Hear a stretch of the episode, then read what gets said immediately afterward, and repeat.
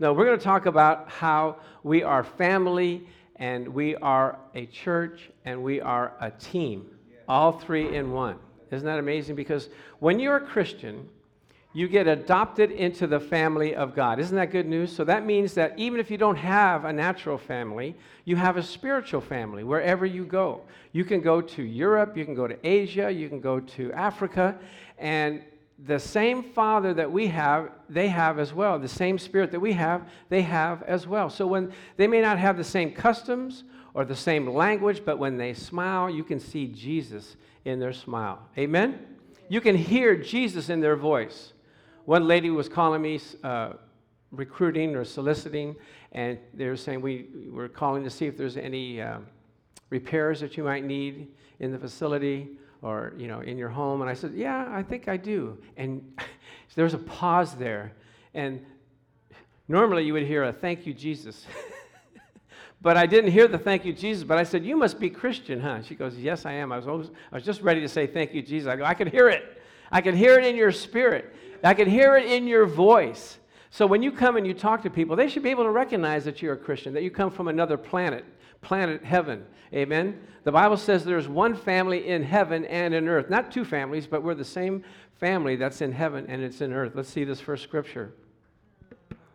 It says, "Now therefore, in Ephesians 2:19, you are no longer strangers and foreigners, but fellow citizens with the saints and members of the household of God." Amen. You have a family that, that is with you. And you know, one thing about family is you're responsible you, you, for one another. Did you know that? You're responsible to love them, to help them, to serve them, to pray with them, to share with them, to have relationship with them. And, and you know, when you have a relationship with people, if you don't show up to something, guess what? The relationship is kind of broken. You kind of wonder, what? I thought they said they were going to come. They're not, they're not coming. I, I, can remember when I was a kid, way back when, 16 years old, I just got my first job at a supermarket. And, uh, you know, I was a young kid. I didn't understand much, but uh, there was this one guy. He was 32 years old, and he was working there, but he was kind of, what do they call those guys? Kind of riff-raff kind of guys, kind of scallywag kind of guy, you know, kind of, you know, go from job to job. And anyway, but I liked them. And uh, so he told me he didn't have a place to stay. I said, really? I go, I got an extra bed in my house. I'll ask my mama if, if you can stay with us. And so I begged my mom, Mom, please, he's such a nice guy. He can sleep right next to me. We can be like brothers. This be great. And I don't know how I convinced her because I've never, ever attempted that before. But she said, okay. So she came and met my mom. He came and met my mom. And so the first day that he was going to come, we both uh, clocked out at 9 o'clock. I go, okay, I'll, I'll see you at home, Jim, buddy. so I get home and nine o'clock, nine thirty. I go, Jim should be coming up, Mom, pretty soon. Just, just wait, and we'll, we'll see him come up. Ten o'clock. Man, I don't know where he is. What did he get lost or something? Didn't have cell phones in those days. 10:30 rolls around, no Jim. 11 o'clock, I said, "Mom, I'm going to bed." I just, I looked out the window. I don't see Jim anywhere, and so I went to bed. Woke up the next morning. Jim comes walking in, and my mama, you know what mama did, didn't you? Don't you know? She, she, she had brothers, you know, in New York.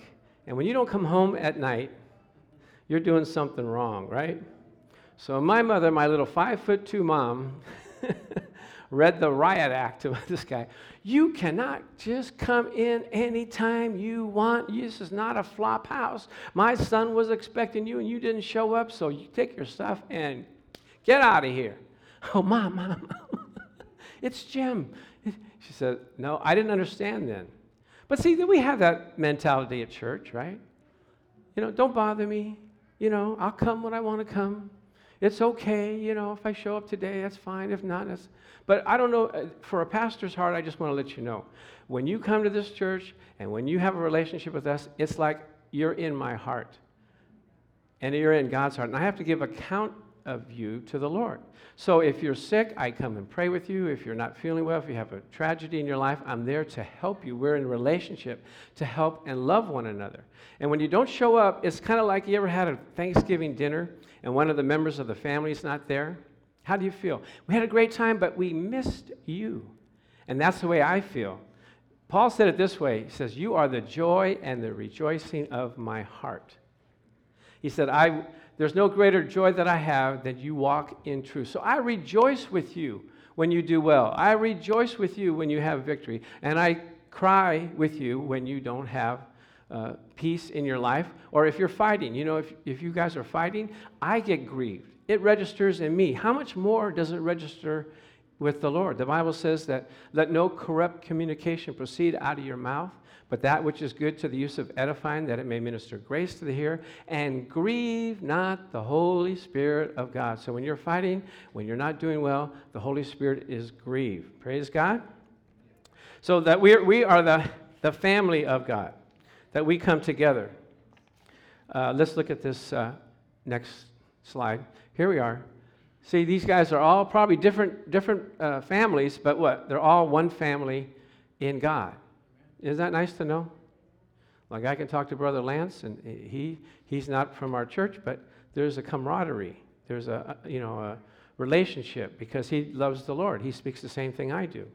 Now, let's look at this uh, next scripture here. For we, having many, many, mem- many members in one body, but all the members do not have the same function. So we, being many, are one body in Christ, and individually members of one another. Let's go up to the top. We're one body, right? Are you the body of Christ? That's a trick question. Are you the body of Christ? Still a trick question. you are members of the body. You're not the whole body.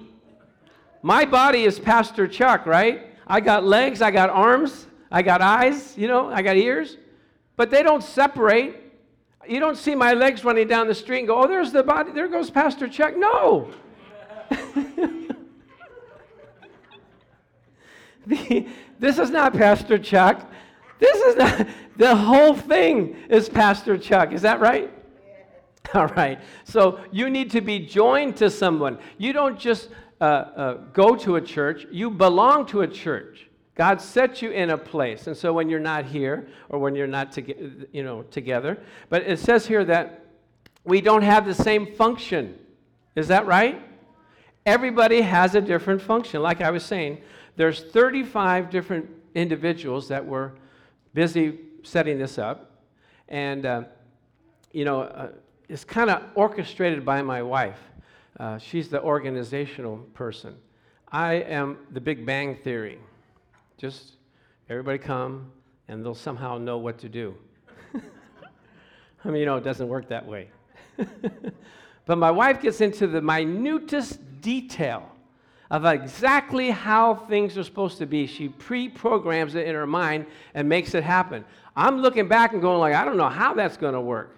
But I've learned just keep doing what she says, and at the end, I, it makes sense. Amen? So, uh, so for instance, here we have a diagram. This is what the, it looks like out there. She puts it on a diagram so that everyone can know. In my mind, you don't have to do all that. But for her and for all those that are here, you need to know this. You need to know how this thing works, right? And, and then, on top of that, for the obstacle course, I just said, just let the, let the kids go there. And no, no, no, no, no. Here's, here's the, the, the 12 steps for the obstacle course. Irene's laughing. You know my wife, right? Contestants line up two per race with their assigned numbers. You have to have a number. Contestants must take off their shoes. Contestants behind them must take the shoes and bring it to the other side. Now, the announcer says, on your mark, get set, go. That's pretty obvious. Why do you need to write that down for? The racer times one and two starts their clock when the announcer says go. Contestants go through the obstacle course. Contestants must put their shoes back on. Then they go to the first checkpoint, throw the basket. Then they go throw the football. And then they rate their, their time one and two, and their names are putting on the, their sign up sheet. And that way we can award a winner. 12 things. I, I wouldn't do all that. But I'm not the, that's not my skill. That's not my forte. I remember once, when we were married, my wife would say, I'd come up with a great idea. She goes, That's a great idea. Just organize it. Go, okay. A week later, well, did you organize it? Yeah, I'm going to get to it. Two weeks later, did you organize it? Uh, and then she looked at me, and she goes, You don't know how to, do you? I go, No, I don't know how to do that. See, I don't know everything. I can't see everything. I can't hear everything. I can't do it. We need people, members of the body, to help one another. Don't think you're just a lone, so, lone star state, you know, a man on an island. I can do all things, self made man. Forget that. Let someone come alongside and help you. And when that happens, it's a beautiful thing. It's like this right here in Psalms. Oh, do we have a picture? No. Psalms 133, verse 1 Behold, how good and pleasant it is for brethren to dwell together in unity. Let's look at this picture. Isn't that nice? Ah, brothers, dwelling together in unity, peace. Do you like peace or do you like turmoil? Do you like excitement? Do you like frustration and drama and patent places? People mad at each other, frustrated at each other, complaining? No, we don't like that, do we? You know, my son had a, had a job at Century City, and uh, they were paying him well, but there was turmoil there. The bosses weren't getting along. They were jealous. They were backbiting. They, they stabbed each other in the back. And uh, he was loyal. He didn't want to leave because he'd formed a union with them. But it was getting to the point where it was getting kind of uncomfortable. I mean, one of the bosses was flew to London, didn't tell the other boss he's they're flying to London. That's kind of serious, isn't it? They wouldn't talk to each other, and Charles was in the middle playing, you know, okay, well, I'll take care of you and I'll take care of you, but it wasn't working out. So another company heard about his talent, said that these are, this is, uh, you're the only one that can fill this position, you have the right s- skill set. So they kept uh, pursuing him and after two times, he denied him two, tw- two times. No, no, I'm going to stay where I'm at. No, no. They finally called him back again and said, What does it take to get you to come over? And he listed, Well, I'd like to go to London. I'd like to do this. I'd like to work on this project. And they go, Okay, whatever you want, come on down. So he's working there. Now, he goes to work, and he doesn't have all the drama. He doesn't have people like crying and complaining and bickering. And he goes, It's kind of boring. I miss, I miss the excitement of it all. I, I miss the comedy. But he says, you know what? After about two or three days, he goes, I now I, I feel the peace. I sense the presence of the Lord here. How good and pleasant it is for what? Brethren to dwell together in unity. And that's what it's, I like to try to keep peace in this church. I don't know if you noticed that, but if, if people are upset at each other, I try to go to them. What can we do? How can we settle it? What's the problem? You know, is the air conditioning too cold? What, what is it? Is the grass, you need the grass greener? We'll do that for you. Whatever you need. Brother Ron uh, admonished me one time when the grass was all brown. He said, Do you keep your house grass all brown like that? And I said, okay, we're going to remove you from the records. we will not have that kind of uh, insurrection in this church. Ushers, please take him out. No, now we have grass that's so green, people marvel at it. Even uh, Norma says, it looks like it's fake. It looks like it's so, it's so green, so rich. I wish we could have that at our house. So we went from tragedy to triumph because we listened to one another. Praise God. Okay, and the next scripture, 1 Corinthians 12 12. Oh, you're going to like this. For as the body is one and hath many members, and all the members of that one body being many, all are one body, so also are we in Christ. Now, so the church team is a body of many members. They work together, and everybody has a particular task to do. I don't know if you heard this story about the, uh, the tool, tool uh, what do they call that? Tool, uh, when you put a tool belt, yes. They had all the tools there, and you know, they, when they put them uh, at night, they, they set them down in a place. And just like Toy Story, sometimes they come to life at night. So all the tools were talking at night when everybody was sleeping. And the hammer said, I'm the most important part of this uh, tool toolkit. I, am the most valuable. I have the most power. I have the most might. And they stood up and said, No, no you beat everybody up. You hammer everybody. You, you, you, you put the nail in their coffin. We, we, you're not the most important part.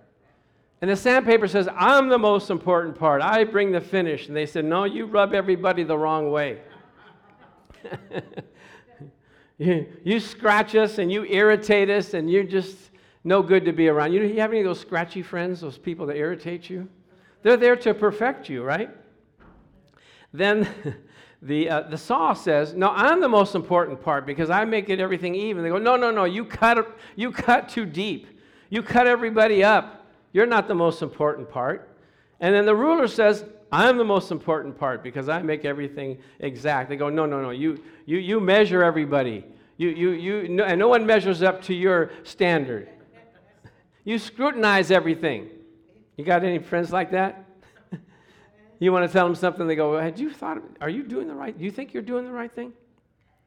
Then the plier says, I'm the most important part. They go, no, no, you squeeze everybody the wrong way. You, you, you, you, you, you make them feel uncomfortable.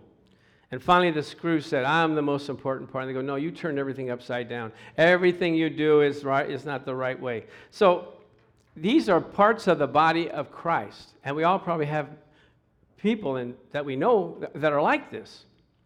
But guess what? When Jesus, the master carpenter, comes, he takes all those tools and he makes them work together to make a finished product that we all can marvel in. So when you are in the master's hand, when you allow him to take your skills and what you can do best and bring it together into the body of Christ, God will make something perfect and something wonderful happen. Amen?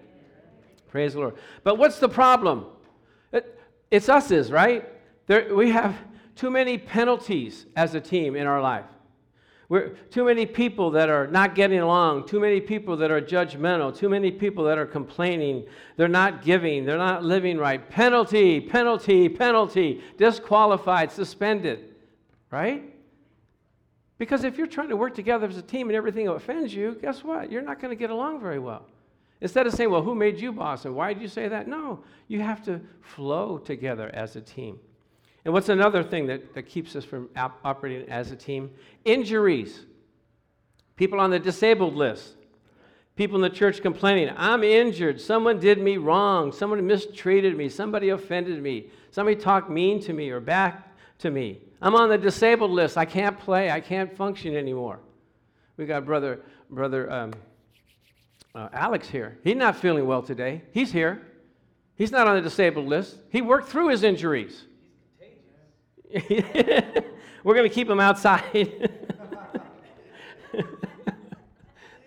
know, when I, Tony, you, you can re- remember this when you're playing sports. If you got hurt, that you did everything that you could to get to be able to play, whatever it took. You know, I prayed one time with a broken leg. I learned how to play. You know, I learned how to just position myself so I wouldn't hurt it or anything. And uh, my, I don't know where I learned that. Probably from my dad. My dad was a was a you know tough tough hombre, and uh, he was at 92 years old. He was ro- uh, razor scooting down Palos Verdes at 92 years old. What kind of crazy man is that? And he fell and he broke his his wrist. Right? He fell and he broke his wrist, and so he went to the doctor. They put a cast on him up to up to here, up to his elbow and so my dad's at home and he's looking at this thing. He says, This thing is cumbersome. So he started, he cut a little bit right here. And then he cut it right here. Kept cutting till you get almost down to the wrist, right? So he goes to the doctor for a checkup after a couple of weeks. And the doctor says, What, what happened to your cast? My dad, being the good Italian that he is, nothing. New Yorker, you know what I mean? Now, it's, he says, I didn't put it on that way. You could spin it, it would go like. but for some reason, he healed fine, and he went on, and he just the guy, doctor, finally took it off. But you play through injuries. There's times I come to church, I'm not feeling well. I've got heartache and situations that I wish the Lord would take care of. But I have to put it aside and say, okay, Lord, I'm going to serve you and love your people and do what you've called me to do. And then watch it work out. After it's all done, you, you, you come after and you go like, Oh, the Lord took care of that? Praise God. Amen. Do, if you take care of the Lord's work, He'll take care of your work. Amen. Praise God. So we have penalties, we have injuries. Okay? Let's look at this in first, the next uh, scripture. I'm going to let you guys out early so we can get ready for the partying, all right? Is this helping you? Helping anybody? Okay. We're, what are we? We're the body of Christ. We're the family of God. We're members in particular. We each have tasks that we're supposed to do. We're supposed to play through our injuries. We're not supposed to let penalties upset us. We can't get upset at people, can't do crazy things. You heard that one guy, he, he made a, a racial slur in the World Series, and they, five games, you're not going to be able to play anymore. I just made a little face. you can't do that. Okay, 1 Corinthians 12, 25 through 27. There should be no schism in the body. Hallelujah. What does that mean? No fighting, no separation. No, I can't talk to you. I can't look at you. You bug me. and marriage folk, this for you too. Okay. but that the members should have the same care for one another. If one member suffers, what? All the members suffer. You can't say, well, you know, that's your problem. You know, I'm not involved. That's got nothing to do with me. You got your, you made your bed, you lying. No, you come and help someone. You know, if they have to move out and maybe they didn't pay their rent or what, you don't just say, well, that's your problem. You didn't pay your rent, so now you're going to suffer. No, you come and help the person. If one member suffers, we all suffer. When you get a splinter in your finger, your whole body, it registers in your whole body, doesn't it? When you stub your toe, it goes right to your brain. Ouch! So when somebody is suffering in the body of Christ, we come alongside and help them. You, you don't say, doesn't affect me. I have nothing to do with it. I don't I don't have to be involved. No, that's not the way it is. You're a family, a family in God. So we belong to each other. So we're supposed to love for love one another, care for one another, disciple one another. If there's something that is wrong in someone's life, you're supposed to be vocal and help them. We were I was again at a pastor's meeting, and one um, brother said his wife, his um, daughter was dating uh, an uns- unsaved person. And he's going on and on and on. I didn't want to say anything, but then it just came up and go, you know what? That's trouble. I just want to tell you it's trouble. They go, he's a nice guy, though. That's trouble. if, you're, if he's not serving the Lord, there's a situation and a reason why he's not.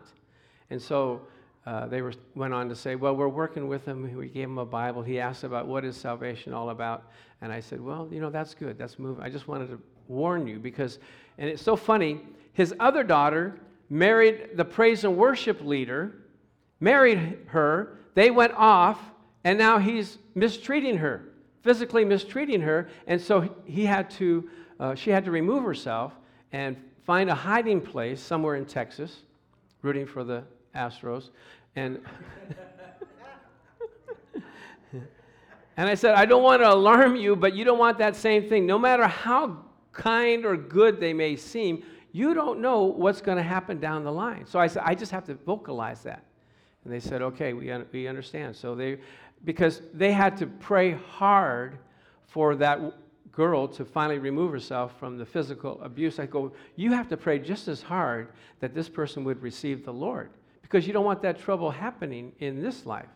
And they, they because I could have just been silent and I was trying to be silent. I was trying to say, well, I'm not going to say anything. I don't want to rock the boat. These guys are trying to do the best I can. No, that's not what the Bible says. The Bible says, be not unequally yoked with non believers. That's what the Bible says. I'm not saying what I feel, I'm just saying what the Bible says. Because I, one time I was at a church, and the pastor was married uh, two people. One was un, uh, unsaved, one was saved. And he looked at me because he knew I knew the Bible. He said, I don't want to hear anything about what you say about this or what the Bible says about this. I go, okay, boss.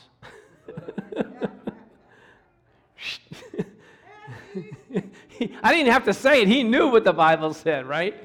But he believed that somehow, some way, it was all going to work out. Guess what? Two, three months later, didn't work out. Why? Because there's something that you can't be unequally yoked. Because we have problems as married folk, but we work it out. We get along. It brings us closer together. It doesn't mean that we're never going to have a trouble or a disagreement, but we call on the Lord. I know my wife, when she gets mad at me, she goes in the other room. I go in my room and we pray. And I, we, I find out that I, I repent faster than she does. So I'm all repented out. Okay, the Lord dealt with me. I'm sorry. And uh, she would, I would go knock on the door. She goes, I'm not done yet. okay. And I can hear her screaming. and Lord, I don't know why he did this and that. That. I go, who are you talking to? the Lord. I go, could you put a good word in for me? Could you say something good, something nice? so I, Mary's in the back. I know she, she was living with us when we first got married, and we would go and sit on her bed, and we go, okay, Mary, tell us who's right and who's wrong. and I tell my story with conviction. Marianne tell her story, and somehow, some way, she agreed with both of us. And I don't know how she did that. So we went back and said, okay, I guess we have to work it out. and we did. Praise the Lord. So, uh, what was I? What was that got to do with anything? But you work things out as Christians. Amen? Praise the Lord. And, and see, so you can't be, when you're a member of the body, you can't be separate from one another. You have to feed off one another. That's why Samson got in trouble. He was a judge, but he was a lone ranger. And so he would be going with these Philistine women and, and doing these crazy things, going to bars and stuff and drinking, carrying on. And, and if he had someone that was a godly influence, say, You can't be doing that, Samson. You're a judge. You're not, you're not supposed to carry on like that. But no one could correct him. Even his parents couldn't correct him. Same thing with the older brother, that uh, the younger brother, the prodigal son's brother. He was out in the field doing his thing and his found out that the younger brother who had took everything and spent it on women was coming home and he was saying like who's that guy? You know i've been here working in the field instead of rejoicing that his brother had come home. When we get isolated we, we're selfish. We stick to ourselves. We don't think about other people. We had one lady that's joining the church. She says you know i've been so isolated you know, I go, just stick with us. We'll get, we'll get you busy. We'll, we'll find things for you to do. You won't be isolated. You'll have things to do. Praise God. So we have to be accountable for one another. And um, as we do this, let's see. We're all supposed to work together. Let's see the, the picture here. Let's move on to the next slide. There we go. Isn't that good? Everybody working, everybody happy. It's a good time, huh? That's the way we talk in Italy, huh? It's a good time, huh? Everybody happy. It's a good time. Frankie, he here. the big cheese Don Chansoni, he here.